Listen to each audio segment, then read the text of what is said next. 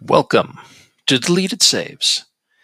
On this episode, Dungeons and Dragons, Tower of Doom, for the arcade. Video game worlds of Dungeons and Dragons have usually closely followed their tabletop version of the game, that being role-playing games full of exploration and stories to unfold. But what happens when D and D meets the beat-em-up craze? Let's find out with nineteen ninety-four's Dungeons and Dragons, Tower of Doom. It is almost like clockwork that I am reviewing yet another D and D-based video game. Aside from digital games, tabletop has been one of my passions for a long time, and it has been natural for me to gravitate to games that carry the brand license. So despite their diversity in settings and execution, these all have been licensed games. Normally, licensed games do not do well, but D and D games have, in my opinion, usually been pretty good forays into fantasy.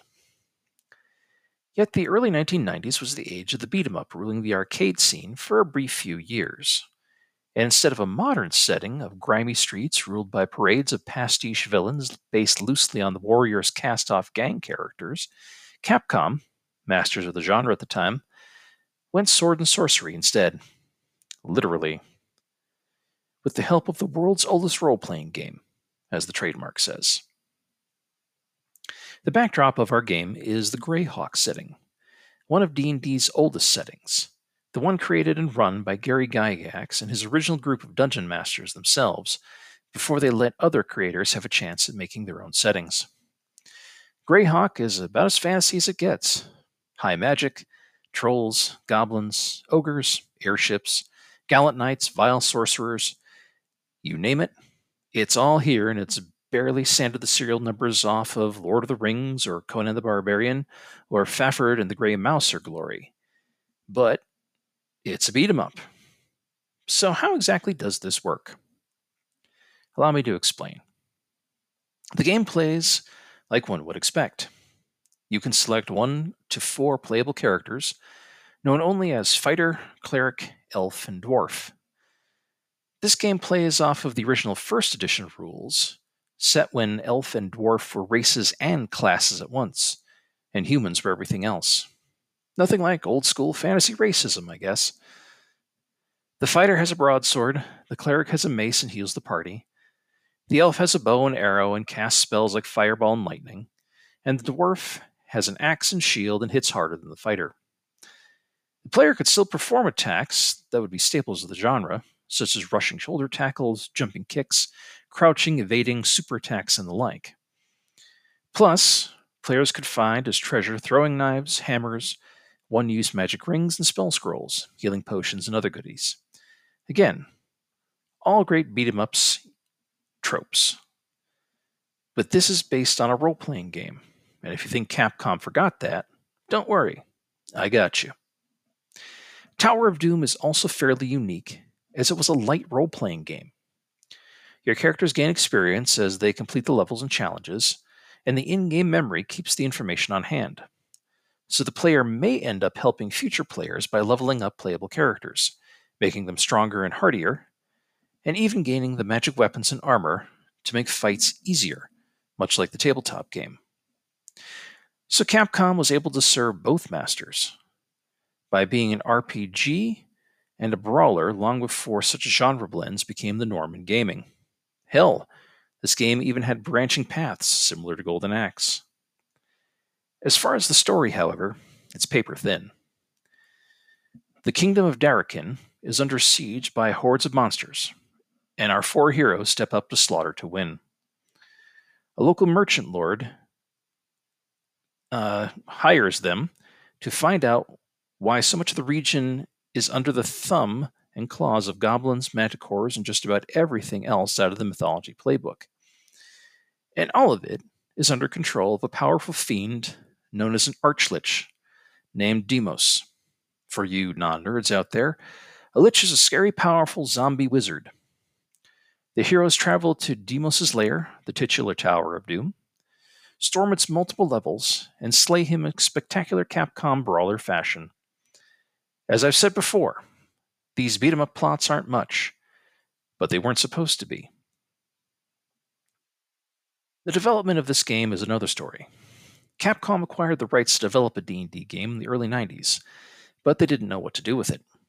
Back then, D and D was still largely owned by its original company, T S R, and they weren't that interested in having this type of game developed with their product. So Capcom Japan turned to Capcom U S A to negotiate, but the U S A branch didn't know what to do with it. It was decided to create a story for the game first, but it had to make sense to a Japanese audience, but they weren't sure how to do that. Luckily, Capcom U S A had a D and D player in the house at the time, so his bosses pushed him to the head of the development line, where he created the characters and had his own at-home D and D players play out the written scenario to see if it would work.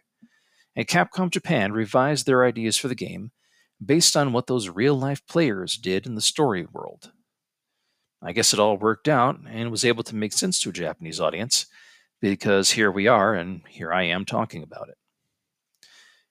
Tower of Doom sold and played very well in both Japan and the U S for the months after it was released, and the gaming news of the time lauded it for its complexity and nonlinear structure, which I feel is definitely a strength of this title, helping it stand out against a slew of brawlers of the period.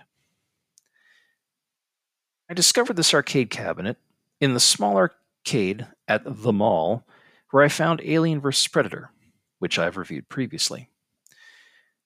This is one where I wish I had some more magical story around the title, but sadly, this one is not a tale as magical as the world of the game. I first heard of it in the gaming news, and of course, as a fan and player of Dungeons and Dragons, I wanted to play it, much like I had done with so many titles based around the licensed property. So it was something of a surprise when I found it, live and in the wild. Sure, the cabinet was obviously bought secondhand, the damage of fading and cigarette burns covering the controls, damage so frequent back then that when smoking was still allowed in most places, and it was hardly uncommon to see someone smoking while playing and spilling cigarette ash all over the machine while drunk or on drugs on a Saturday night in a busted-out old coal town with nothing else to do. But, you know, for me, it was like its own form of gold, a rare and precious commodity in the gaming world. It was what I'd hoped for and a bit more.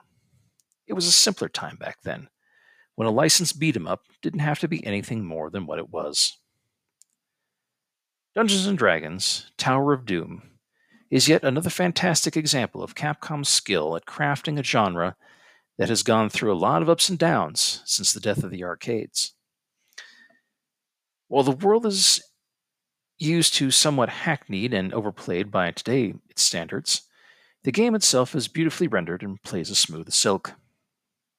It has a lot of replay value, and is certainly worth the time of longtime fans of the genre and the new and the curious alike.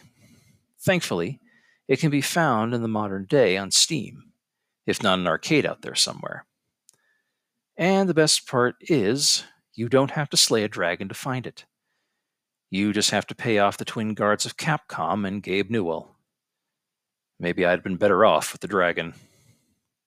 Thank you for listening.